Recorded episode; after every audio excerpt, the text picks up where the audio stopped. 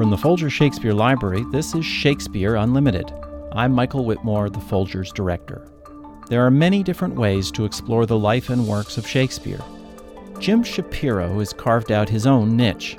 In 2005 and then again in 2015, he published books that focused on a single year during Shakespeare's career, looking at England on a micro and macro level, exploring how the year's events touched Shakespeare's life and whether they are reflected in his work.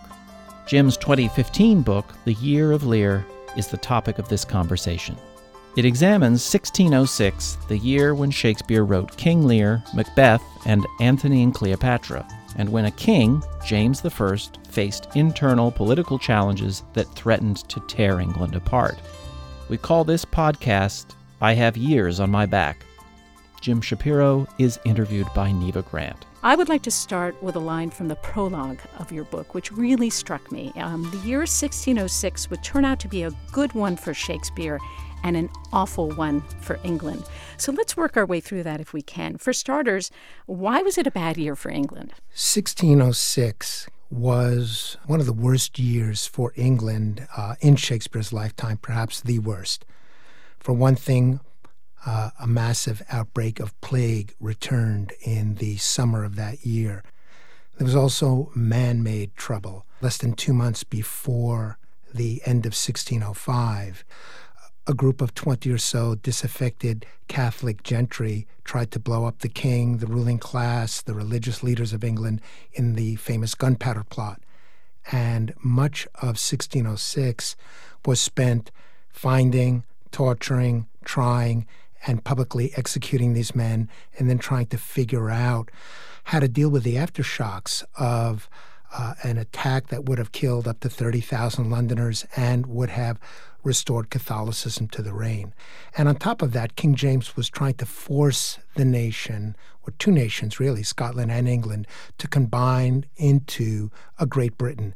And it created an identity crisis on top of all these other crises. Shakespeare, of course, was terrific at exploring identity crises.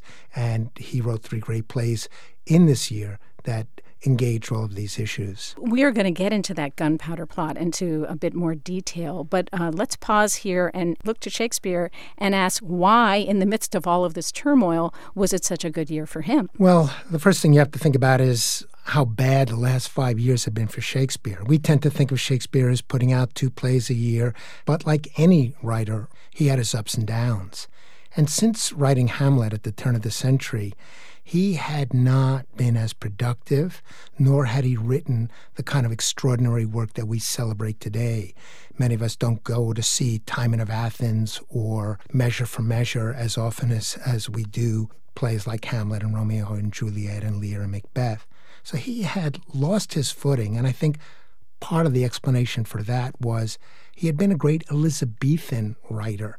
And it took a while for Shakespeare to speak to the moment as powerfully as he had under Queen Elizabeth. Hmm.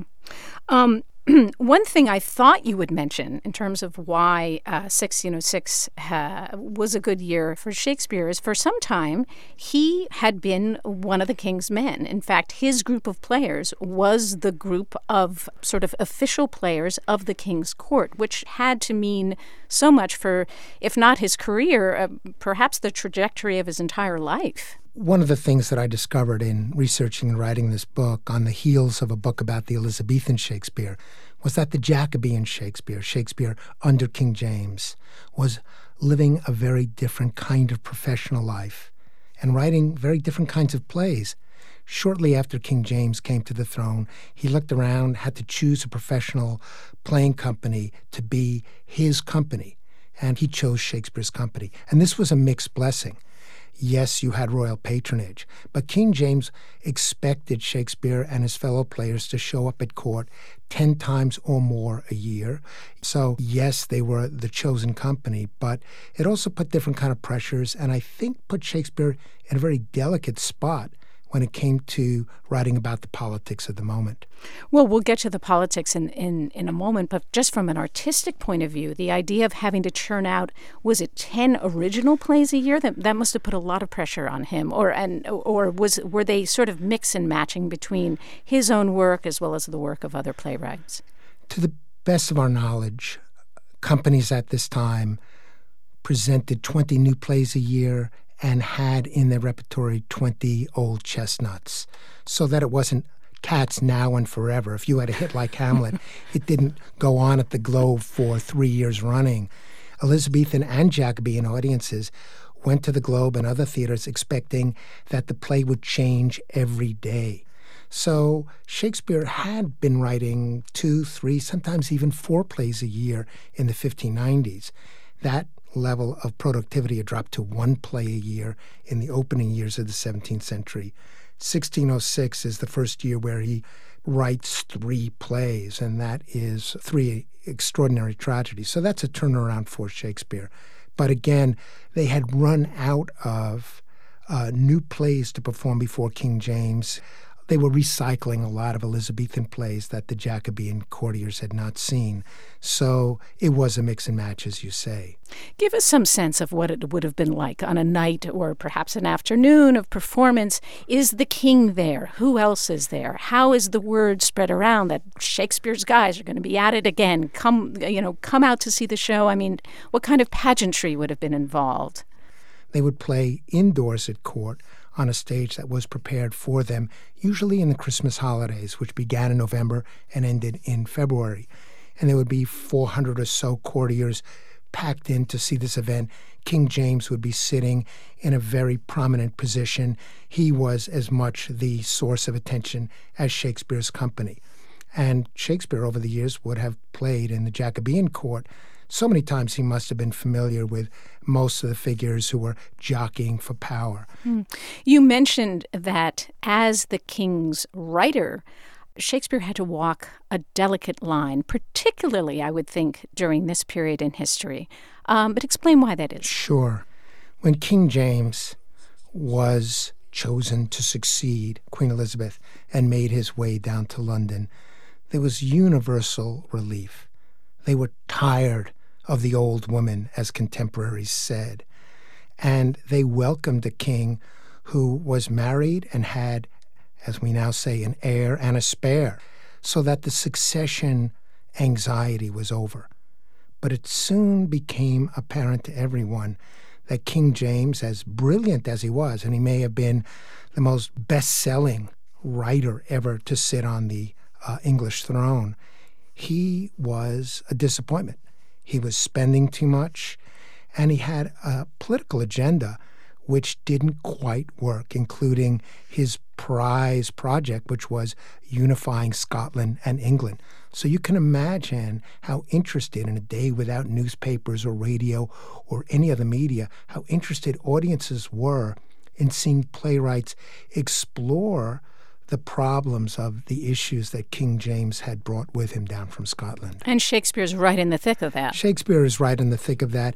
Everyone is writing at this time about union, divided kingdoms, united kingdoms. And of course, Shakespeare throws his hat into the ring with a play called King Lear about the division of the kingdom. And we'll get to uh, King Lear in more detail uh, in just a second. But before that, I just want to reintroduce something that you had er- alluded to earlier, which is this gunpowder plot. One of the things that made this such a bad year for England is into this charged political atmosphere comes an outright attack or um, near attack on the king in a post 9 11 moment, we have become acclimated to what it is to anticipate and react to a terrorist plot. But the gunpowder plot was unprecedented. No one had ever lived through a terrorist plot of this kind. The enormity of the threat, the way that it would have changed everyone's life. And then, how do you deal in the aftermath of this with the perpetrators, with telling or spinning a story of what happened, of not letting any crisis go unexploited. So this was a time of great anxiety on the street. But it was a terrorist attack that did not happen, that could have happened. And I think the name that most people, if, if they remember the gunpowder plot at all from their history books, the name they will remember is Guy Fawkes. So tell us a bit about the plot, how it unfolded, and how it also didn't happen. It's controversial. It looks like a group of 15 or so young Catholic men disappointed that King James did not show more toleration to Catholics in England, realizing that he was a young king and it could be 20 or 30 years before they'd have another chance, plotted together to transport 36 barrels of gunpowder into the Parliament buildings under the House of Lords. And on November 5th, Guy Fawkes, who was there, Guido Fawkes, with matches ready to light the fuse that would blow them to kingdom come, was caught red handed. And he was tortured to give up more information about his con- fellow conspirators, who all raced to Warwickshire, to Shakespeare's country, to try, in the aftermath of the failed explosion, to lead a national uprising in an area they thought was sympathetic to Catholicism, and they were going to overthrow Protestantism that way. Yeah, so you've you've painted this wonderful picture for us of, of sort of a, a shaky kingdom to begin with, in that we have this young king who's trying to put a union together. Into this comes a terrorist plot, and as you say, an unprecedented event. Um, and here is Shakespeare writing plays. And one of the first plays he writes, I guess, during this time is King Lear. He does. He started King Lear almost surely uh, in the fall of 1605. It was started before the Gunpowder Plot and finished after. And it's a play about a divided kingdom and the destruction of the royal family. And I think it must have been a very uncanny experience for King James and uh, the hundreds of aristocrats who had gathered at court in December of 1606 to watch this play about the destruction of the royal family and really the political annihilation of the kingdom. It's a play about so much. I mean, it's about power, it's about loss of authority, it is about betrayal at the absolute deepest level. And and you describe it as this double helix, these two interweaving plots where we have Gloucester on one side, Lear on the other, and it is a desperately desperately tragic play. It is, but people who were going to see it would not have expected a tragic play. There had been an old play of King Lear that had been around since he had come to London 15 years earlier, and it ended with everyone alive, with King Lear's daughter and the king reconciled, and peace and harmony and relief. Shakespeare took this happy ending and transformed it into the most agonizing tragedy imaginable. So I think the intensity of the tragedy was magnified by Shakespeare in a kind of unprecedented way in this play. Hmm. You know, I really empathize with Shakespeare scholars because, of course, you know there's there's very little um, sort of surviving documents or first source material that gets into Shakespeare's head. So it's hard to imagine whether he either found this all very very stressful, trying to walk these delicate lines in his own writing, or whether there was something sort of exhilarating in it for him. Um, you know, it was a, it was a bit like solving a puzzle, and and um, and both an artistic puzzle as well as a political one. Exhilarating was exactly the word that came to my mind as you began that question. It must have been exhilarating for him because. He's writing under Queen Elizabeth all these plays about succession, but he hadn't found a form for writing about his times under King James. He hadn't found the issues that spoke with the same degree of immediacy. And in Lear and Macbeth, he does so. Yes, yes, of course, because in 1606, he not only writes King Lear, he writes another extraordinary tragedy, Macbeth. 18 months before Shakespeare wrote Macbeth, in the aftermath of the Gunpowder Plot, his company had staged a play called The Tragedy of Gowrie. It was about an assassination attempt on King James. And then the government pulled the plug on the play. It doesn't survive. Shakespeare's company, having invested in this play, were left with nothing to show for it. It was too dangerous to tell that story of an assassination attempt on King James himself. Well, Shakespeare himself went back to the drawing board, and in Macbeth, tells an oblique, in an oblique way, the story of the killing of a Scottish king. So that's a, a, pretty good way of saying, of explaining how Shakespeare can dodge the bullet of censorship and yet write a play that is transparently about the anxiety of the moment. And was that a safer play because this Scottish king was was an ancient king? It is. You know, you can set things in, in distant times and get away, or sometimes in Shakespeare, distant places and get away with things you couldn't if you set them in the here and now. But this is a play that is also very clearly of its moment. In fact, King James himself makes a brief cameo appearance in the Show of Kings late in the play. So everybody knows this is about the past, but it's also very much about the present. And and of course the gunpowder plot, which was such a frightening event as an event, was um, a, in some ways a very convenient literary device for Shakespeare because he works it into Macbeth as well, doesn't he? When you sat down at the Globe to see, hear, and smell Macbeth one of the first things you, you smell are squibs made of gunpowder in the opening scenes with the witches, and uh, you're aware of that gunpowder element. One of the key words that emerged in the aftermath of the gunpowder plot was the word equivocation. It turned out that the Jesuit advisors of the gunpowder plotters had even given one or more of them, a treatise of equivocation, which taught them how to lie under oath. And this became kind of word of the year. And excuse me, I, sure. excuse me, I should just interject here that at that time, or at least in the context of the treatise, equivocation didn't mean sort of waffling or not being sure. It meant lying, but only lying under certain circumstances. Because these were cat- right. these were Catholics after all, and they, they had to abide by certain rules, but they were encouraged to lie under certain circumstances, and that was equivocation in that sense. There must have been two people who were really thrilled with the discovery of this treatise of equivocation. One was uh, the man in charge of prosecuting the perpetrators, and the other must have been Shakespeare. Shakespeare loved words. And he, he loved the word equivocation. Hamlet uses that word, uh, but he uses it as, as you suggested, neutrally.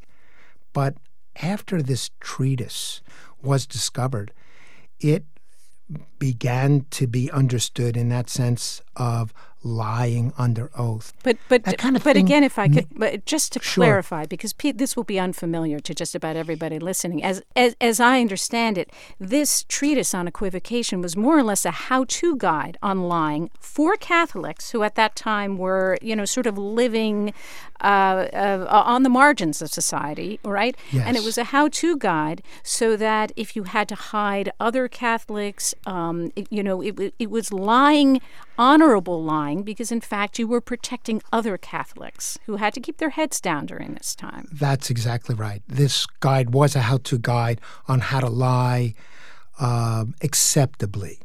And Shakespeare was clearly excited about the possibilities of this since characters had been equivocating in this sense in his plays since he first started writing. So, how did it work its way into Macbeth? It permeates Macbeth from the opening words of the witches in the first scene to the end of the play, uh, where Macbeth says he doubts the equivocation of the fiend.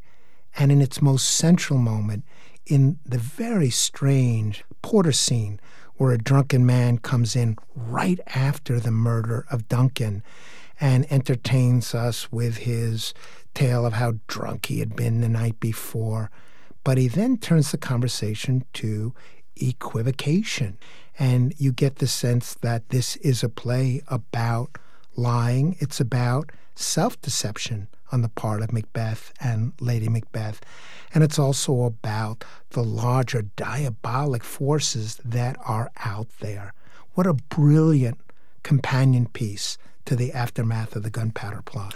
That's fascinating. You know, you mentioned diabolic forces, and I'm wondering if among them we're thinking also of witches and witchcraft, because that too loomed very large in Macbeth, and it was it was a subject that was clearly interesting to Shakespeare, but it was also interesting to King James.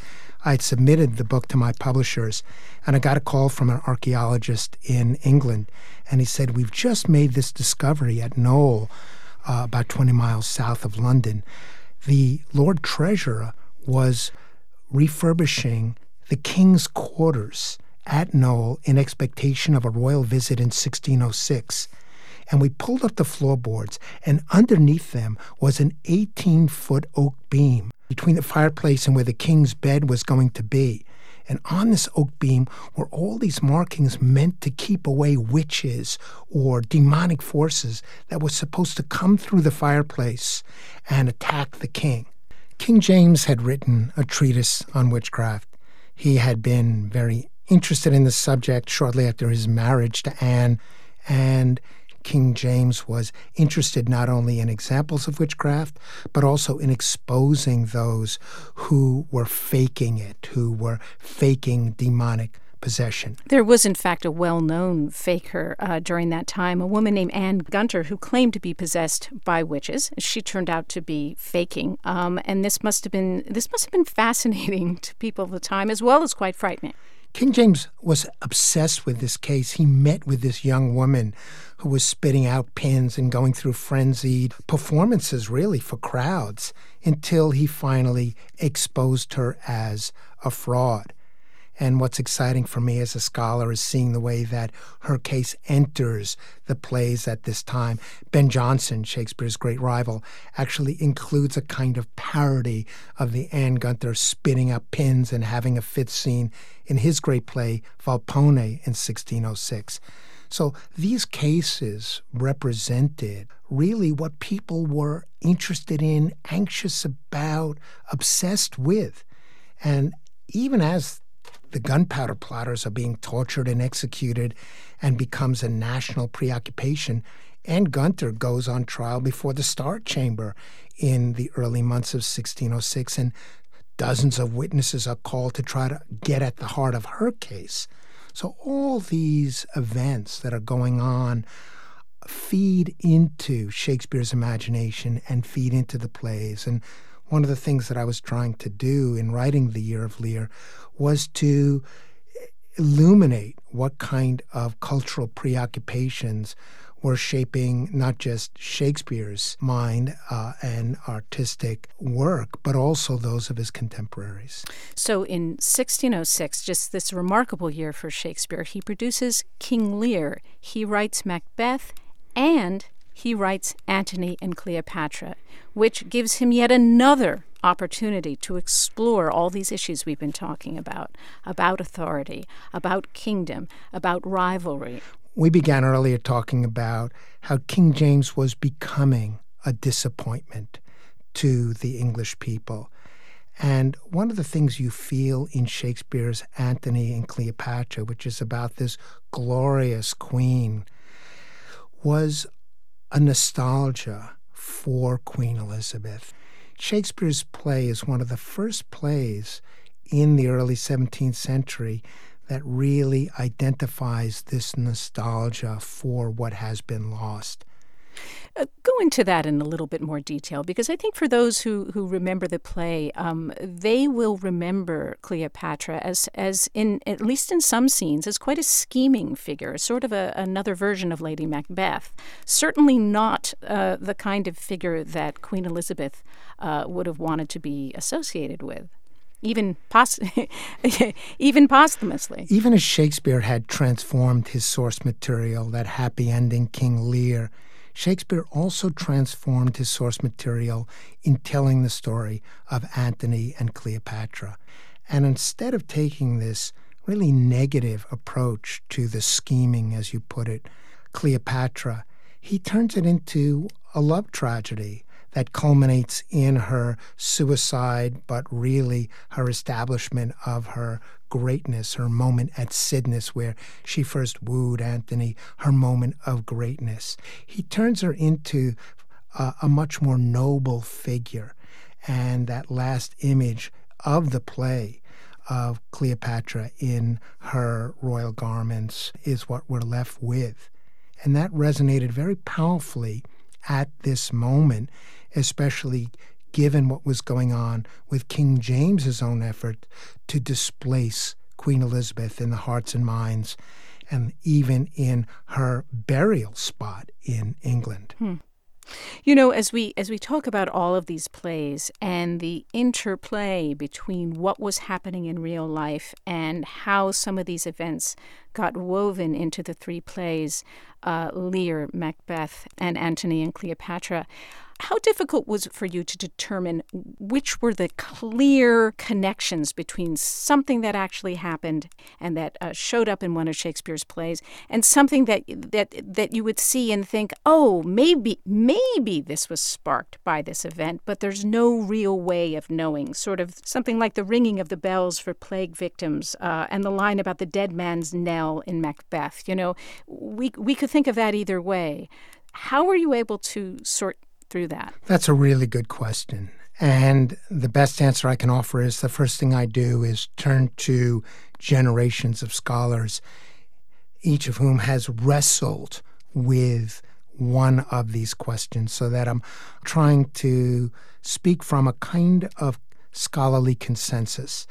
The other thing I'm doing is reaching out to experts, really, and getting their sense of things or what the latest discoveries might mean.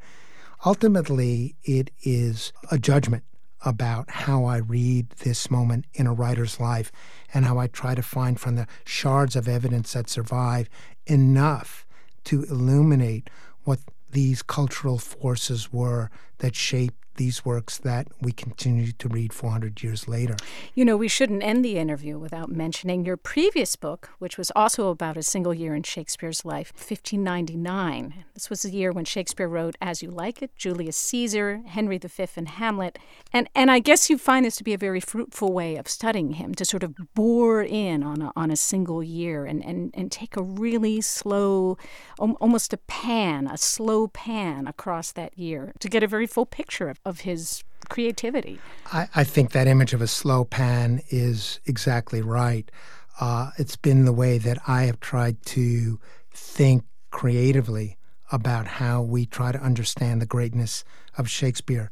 The only bad thing about focusing on a year in this way is that the first book was about the year 1599, and that took me 15 years to write. The Year of Lear took me 10 years to write. And that's 25 years of work to cover two years. And I don't know whether I have another year left in me. Uh, they're just very painstaking acts of reconstruction, and they take a long time. But um, it's been thrilling for me to immerse myself in that moment in this way and to share what I've learned with readers. Maybe your next book should be A Day in the Life of William Shakespeare.